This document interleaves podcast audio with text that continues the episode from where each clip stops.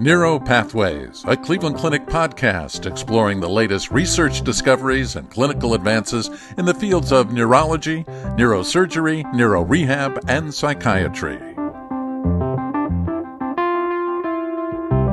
It is estimated that 10 to 40% of lumbar spine surgery patients experience persistent post surgical pain, which leads to emotional distress and impaired quality of life while also increasing healthcare costs.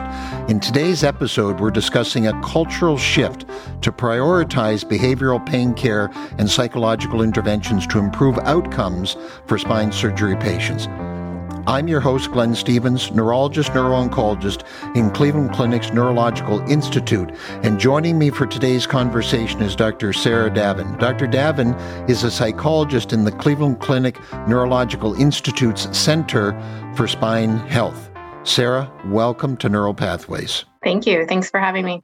So, Sara, uh, before we get started with the, the primary content, tell us a little bit about yourself. How long have you been at the clinic? What your practice is, your interests, those types of things.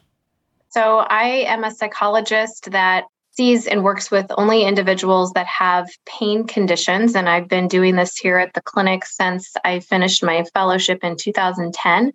And over time, my responsibilities have kind of developed and my interests have developed uh, from treating sort of the, the most complex chronic pain patients to also really wanting to intervene as early and as possible with any individual that has a pain condition because we know that from a public health standpoint, um, pain is a big problem and the costs exceed any other health condition combined. So I also have a public health background, and um, it is really a strong interest and passion of mine to target as many people as possible who have pain so that we can reduce the number of people that become inflicted with refractory chronic pain conditions that are just um, so challenging and can be so devastating, but are also treatable. Sara, I'm so in awe of what you do. I hear a lot of people say to me, the only pain you can stand is someone else's. Uh, and in your situation, you actually are on the other side of that, where you share the pain with the patients. Uh, any particular reason that you are so interested in this particular aspect? I understand the public health part of it, but anything personal on your side? Um, you know, I I've always liked a challenge and complex um, issues, and um, to me, pain is is is very complex. It's definitely challenging. And it's a perfect example of how the mind and the body connect. Um, I personally have, I was a dancer for many years. Um, I have uh, a love of being physically active in sports, and I, I totally understand the mind body connection. Um, and to me, the the impact of being able to work with someone that is experiencing both physical and emotional suffering, because even if the pain has only been there for three weeks, it, it can impact your quality of life. And there is suffering attached to that.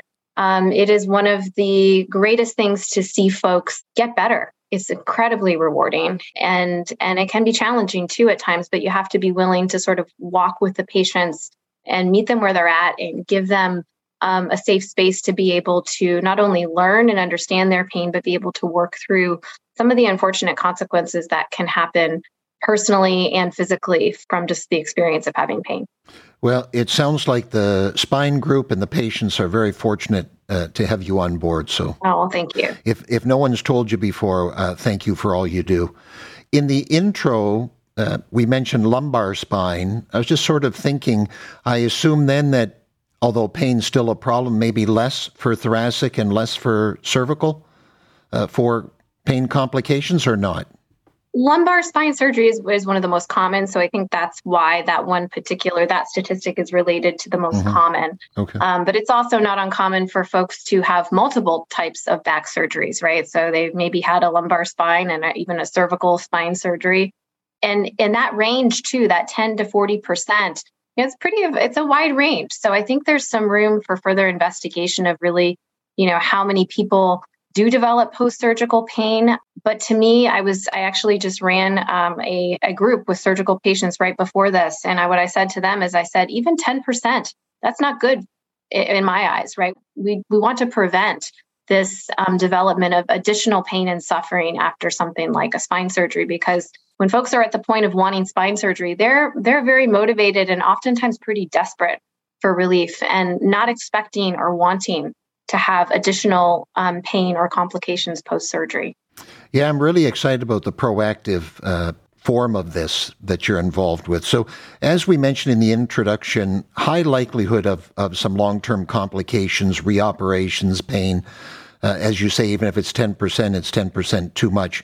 What mm-hmm. factors contribute to these numbers? So I think that's that's complicated too. I can speak from you know what we do know in the literature, more specifically related to um, psychosocial factors, which are a consistent thing that we see coming back to. That in particular, depression is one of the things we see the most, being a pretty consistent predictor of a more challenging post-surgical outcome.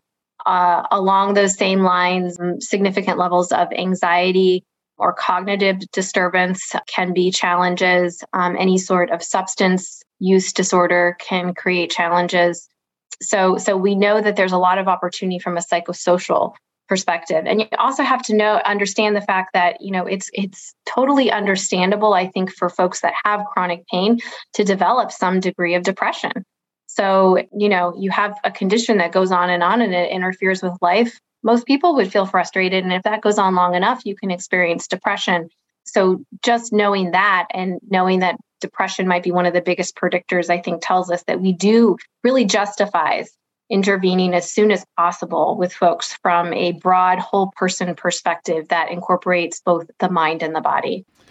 So I remember from my studies many years ago that smoking nicotine really affects wound healing and can affect mm-hmm. the healing process with spine surgery patients. Uh, do you find that patients are open to stop? You know, it's one of those things. It's easy to say I don't want to smoke, but really hard to stop. Uh, how do you find the patients? I assume that's one of the uh, risk factors that you can intervene on. What's the success?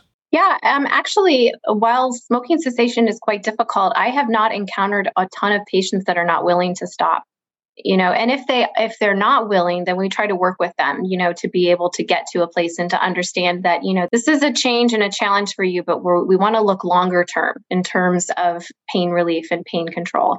And usually if someone is also using nicotine or some sort of substance it's a sign that they also could benefit from learning some um, other ways to relax and to soothe. You know um, most people that smoke they find that it calms them down so we like to teach them some ways to calm down and, and relax alternatively while they're working on uh, something such as smoking cessation. So, as a brain tumor person, I've been involved with multidisciplinary care for almost 30 years. And we exist in a multidisciplinary environment. It sounds like you do as well. Uh, tell me how you got into it or who's involved with the, the care of these patients a, team is essential, as you know, and we really uh, feel this in addressing a complex uh, whole person condition such as chronic pain. So, our team is comprised of some behavioral specialists, uh, pain psychologists. Um, we have a pain physician who is anesthesiology trained, um, but really specializes in helping people with chronic pain. Uh, we also have a psychiatrist and addictionologist to handle some complex um, psychiatric and medication issues. We are staffed with um, advanced practice nurses who both have um, expertise in pain and psychiatry and addiction. Um, we have nursing, and we work side by side with physical therapy and occupational therapy, which is a key part of the rehabilitation process.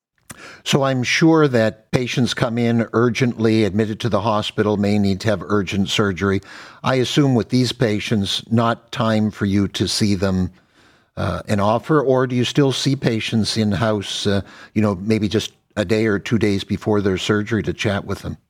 You know, um, at the present time, we do not do that, but we have done that in the past. We've done inpatient um, consults. I think there's a lot of opportunity for inpatient work, especially with pain psychology and, and something hopefully that we can get back to sooner than later. The other key piece in our team is the surgeon, right? So the surgeons and the psychology team work side by side, and it really is important that we are a unified front and we are sending the message that we are a team because it can be confusing for any person with pain to see oh, there's a psychologist involved. What does this mean? Why? Well, no, it's we're not saying that this is because it's a psychological condition. It's that we are literally looking at every single angle of the person with pain and the surgeon is a key piece of that. You know, that's the person that's going to be operating. So we have to have a very strong alliance with the spine surgeons. So let's say I'm the spine surgeon and I say, Miss Jones, I'm going to do your surgery in two weeks. She doesn't have a progressive neurologic decline. You know, there's nothing imminent that has to be done right away. Are you able to pump the brakes on that and push it out further if you feel that they need supportive care? We can, yes. And we would do that if we felt like it was in their best interest but it's not the role necessarily of pain psychology to stop the surgery. And sometimes patients will look at me and think, oh, you're the person that's going to say she can't have it, you know, or he can't have that surgery. And that's not my role. I want the person to get what they need to get well, but it's teaching them some very basic key concepts and skills that they can start using immediately and using it during you know the recovery period and post surgery as well yeah, that's a really interesting point that you just made there. I hadn't really thought about that, but I'm sure some patients do look at you as the brakes and mm-hmm. they have to pass a test and get by you to move along. Uh, versus you have to educate them that's really a team process and, and what your role is. Because I'm sure at other institutions it's pretty uncommon that they would, if they are here for a second, third, or fourth opinion, that they ran into someone like you, right? Yes. Uh, I mean, a key part of especially the first minute that I spend with a patient, as well as the communication from every person on my team when they are looking at a person who is being considered from surgery, is you know this uh, helping them understand what my role is and that i am a part of your team and i'm here to support you not to get in the way or, or to interfere and it's important that the patients are honest with me about what's going on not so that I'm going to stop the surgery, but so that we can help them have the most ideal outcome at the end of this. And that's what's really important. So, help me understand the flow. You see them after a surgeon has seen them sometime later, or you may see them the same day. Would you ever see people ahead of time? Tell me the flow. Well, the way that um, this is working now is that patients, when they are uh, recommended for a spine surgery, when the surgeon says, okay, this is what I think we should do, and we want to go ahead, and we recommend that you go through all of these workups or steps before you have surgery, our class is part of that standard of care. And the surgeon and the nursing team says, you know, to get the best outcome, to provide you the most comprehensive world class care, we are strongly encouraging you to attend this one time, two hour class. Um, you only have to do it once. It's evidence based. Um, and that uh, you know will really help and support you throughout the surgical period. Now, most commonly, folks are getting this class before surgery, and it can range anywhere from a couple of months before surgery to a couple of days before surgery. And they are also welcome to take it after surgery. And I've had some people come and do it after surgery and it's interesting because um, the response is different because they're in a different space. You know, before surgery, they're just wanting to get the surgery done. They're really hoping that it is sort of easy, miraculous, understandably so. After surgery, sometimes they are surprised by how they feel. They might feel better, but they still feel, you know, vulnerable, a little apprehensive. And, and so I think there's benefits at both time points. There was a recent systematic uh, review that was released that actually was indicating that the post surgical period might be more optimal for intervening from a behavioral standpoint. But I think the verdict's still out on that, and I definitely see the benefit um, at both time points. And can they do the class virtually, or do they need to be there in person? Um, the way it's running now is it is all virtual, and um, that's offering, I think, a, a, big layer of convenience for individuals. Although we have done this in person in uh, in the past, pre-pandemic. You know, I know there's some organizations that are doing similar type things, not necessarily with spine surgery, where they're offering this to large groups of patients at a time, like in an auditorium or something. But we have anywhere from 10 to 12 patients per class, which I think also allows for some interaction and um, q&a and uh, getting to know each other too so the great thing is is when these folks are in group together is they they say you know i feel less alone you know i feel less isolated in my condition which is a very very common thing among most people that I work with that have pain. So is that a shared medical appointment then? Is that how they do it? Yes. Okay. Yes. And I may say this wrong, but your program is the Trek for Surgical Success. Is that right? The TREK? Yes. Yeah. So it's Trek for Surgical Success. It's an adaptation of a class that was developed out at Stanford University called Empowered Relief.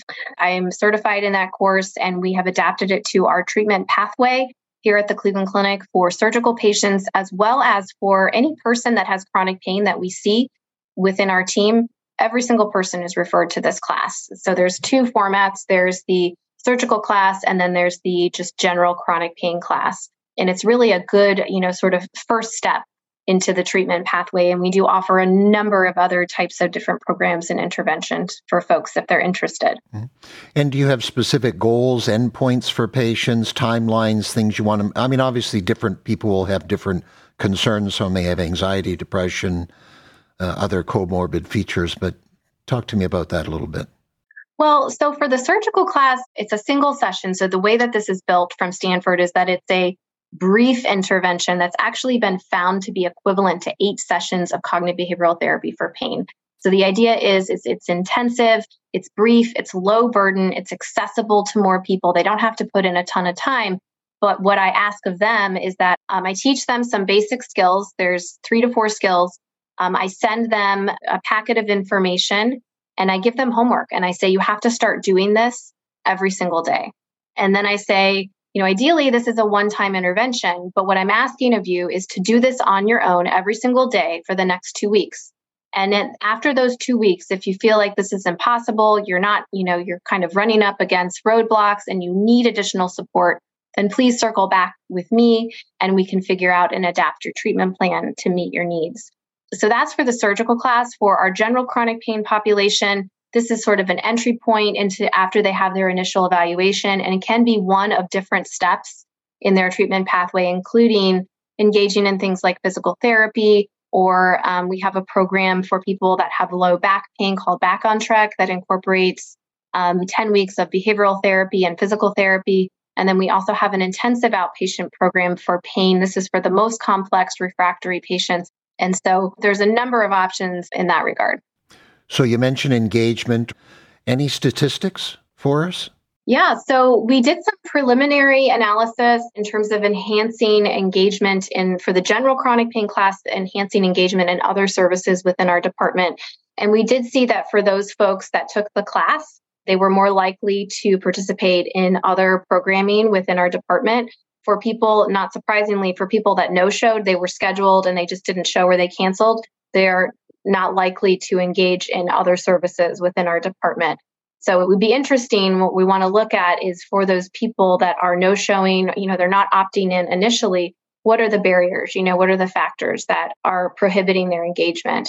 But we have high rates of engagement for the chronic pain class. And for the surgical class, our engagement rate is around 65% of all of those patients that are scheduled. We'd like it to be higher, but if you look at the chronic pain population in general, um, you know, engagement is an issue. Uh, usually, and this is just kind of anecdotally, um, but it's consistent over time. We would schedule 10 patients for a class, and 50% would always no show or cancel. So we would overschedule because that 50% was pretty much always there. So, with that being said, 65% for a new surgical class, I think is promising. And then I can tell you so I run the surgical class, and when people actually show up, and they listen and they start to talk, the receptivity is amazing. You know, they are so grateful to get this information. And we are studying that as well. We do send out a satisfaction acceptability survey to folks after they complete the course. And most everybody is um, rating it very favorably and noting that they intend to use the information that they learned after the class. So, challenges to push this out to a broader market, to other institutions running it? What kind of challenges? Some seem pretty obvious, but what kind of challenges? We definitely need to figure out what patients are going to benefit the most from this and potentially also what format can we use because there's only so many pain psychologists, right? And there's only so many people that can deliver this class. And there's a lot of people that are having spine surgery. So being able to potentially utilize things like apps and pre-recorded potentially classes might be an idea. That's another area to study further is is what patients would benefit most from an in person or virtual live instructor led class versus just receiving this information in a format that is maybe easier to access and less staff intensive. And this is available at the Cleveland Clinic through all the various satellite hospitals or just main campus or no? Yeah, so any spine surgery candidate is being referred to this class across uh, the all the campuses. Okay. And sorry, you told me it's since 2018, is that correct? So I started doing it in 2018 in a in-person smaller based format and we've adapted it over time along with some of the adaptations that Stanford has made. The first one was in person live, then we also trialed a it was basically like an online module where they watched a video where it was the same material, but there wasn't a live instructor. And the engagement in that was not as good. People would start the video and then they just wouldn't finish it. And then now, more recently, we've adapted to this virtual format with a live instructor, which I think seems to be a nice balance because it gives people some convenience. They don't have to travel to the clinic, but yet they're also getting that kind of person to person feel. And do you ever see patients repeat the course, the two hour course? I have had a few that do that, mm-hmm. yes. And I do have patients that want to follow up with me or someone in our team as well, just kind of as refreshers, you know, to be able to talk about how it's going in terms of, you know, using the skills that they learned. Any specific challenges uh, with running the program that other than what we've spoken about? You know, I don't know if it's a challenge. It was just, you know, it took some time to kind of make it's it's a cultural shift, really, what we're doing. You know, we are the only hospital that we know at this point nationwide that's making the standard of care for all spine surgery candidates. And the messaging is really important. Our entire team had to be on the same page in terms of how to deliver this and and the verbiage to use with patients when discussing the class. Um, we don't want people to feel forced or that they, you know, we're going to not do surgery on them if they don't attend, but that we really, really are encouraging them. The other thing is, is that the preoperative period is really demanding for not only the patient, but also for staff and particularly nursing. They have so many things that they have to do to get the patients ready for surgery. And so we had to find a way to make this low burden for nursing, who are a key part of the messaging and the workflow you know, to be able to not feel like they have 10 additional things that they have to do, but to be able to get the person enrolled in the class and to educate them. And so we use things such as, you know, an order and a referral, an automatic MyChart message, a frequently asked questions sheet. We are going to amp up even more education that we give to patients because I think that could be there could be some patients that are not showing up because they still don't truly understand what this class is and we want to really market it as well so we can really normalize this, you know, as part of the the standard of care for surgery. So if I'm listening to this podcast out there and I think, boy, I'd really like to have Sara on my team, um, how do I go about doing this? So there is a paper that is out there that sort of documents our workflow and our process at the Cleveland Clinic of implementing this as part of standard of care. And if you can get someone trained in this kind of class and be able to partner together, really any sort of physician and psychologist or health psychologist, it doesn't necessarily have to be a pain psychologist.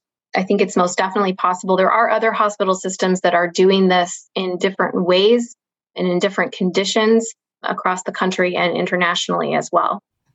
Well, it sounds like maybe you need to start attending some of the spine conferences and, and presenting it, right? Yes, we are. In fact, there's quite a few that we have presented this at and are going to be presenting, and we are gathering data as we speak. So we do hope to present further outcomes and to be able to share those with those that are interested and the stakeholders. And uh, I think education is a key piece of this. And certainly looking at the effectiveness, we know that it's feasible, right? We know that within a large healthcare system like the Cleveland Clinic, we can make this happen. Is it perfect yet? No. But are people benefiting? I can tell you hands down. And it's just a matter of us, you know, continuing to do this and working out some of the kinks and then being able to demonstrate and show the success, you know, that patients are experiencing. I think a key part of this is that folks need tools. They need to feel like they have some control. that they have some things that they can do that no matter what will help them get through this experience, no matter what the outcome is. And so, from that standpoint, um, I think we meet that goal after they finish just even that two hour class. Well, I think that says it all, right? I mean, I think that with all of us to look after uh, some form of chronic disease, patients want some sense of control. Uh, and I applaud you for allowing them to have some of that uh, in the work that you're doing. So I really enjoyed our discussion today. I'd like to thank you for joining us in Neural Pathways and keep up the good work. Thank you so much. Thanks for having me. This concludes this episode of Neuro Pathways. You can find additional podcast episodes on our website, clevelandclinic.org slash neuro podcast or subscribe to the podcast on iTunes, Google Play, Spotify, or wherever you get your podcasts. And don't forget, you can access real time updates from experts in Cleveland Clinic's Neurological Institute on our Consult QD website. That's consultqd.clevelandclinic.org slash neuro or follow us on Twitter at CLE Clinic MD, all one word and thank you for listening.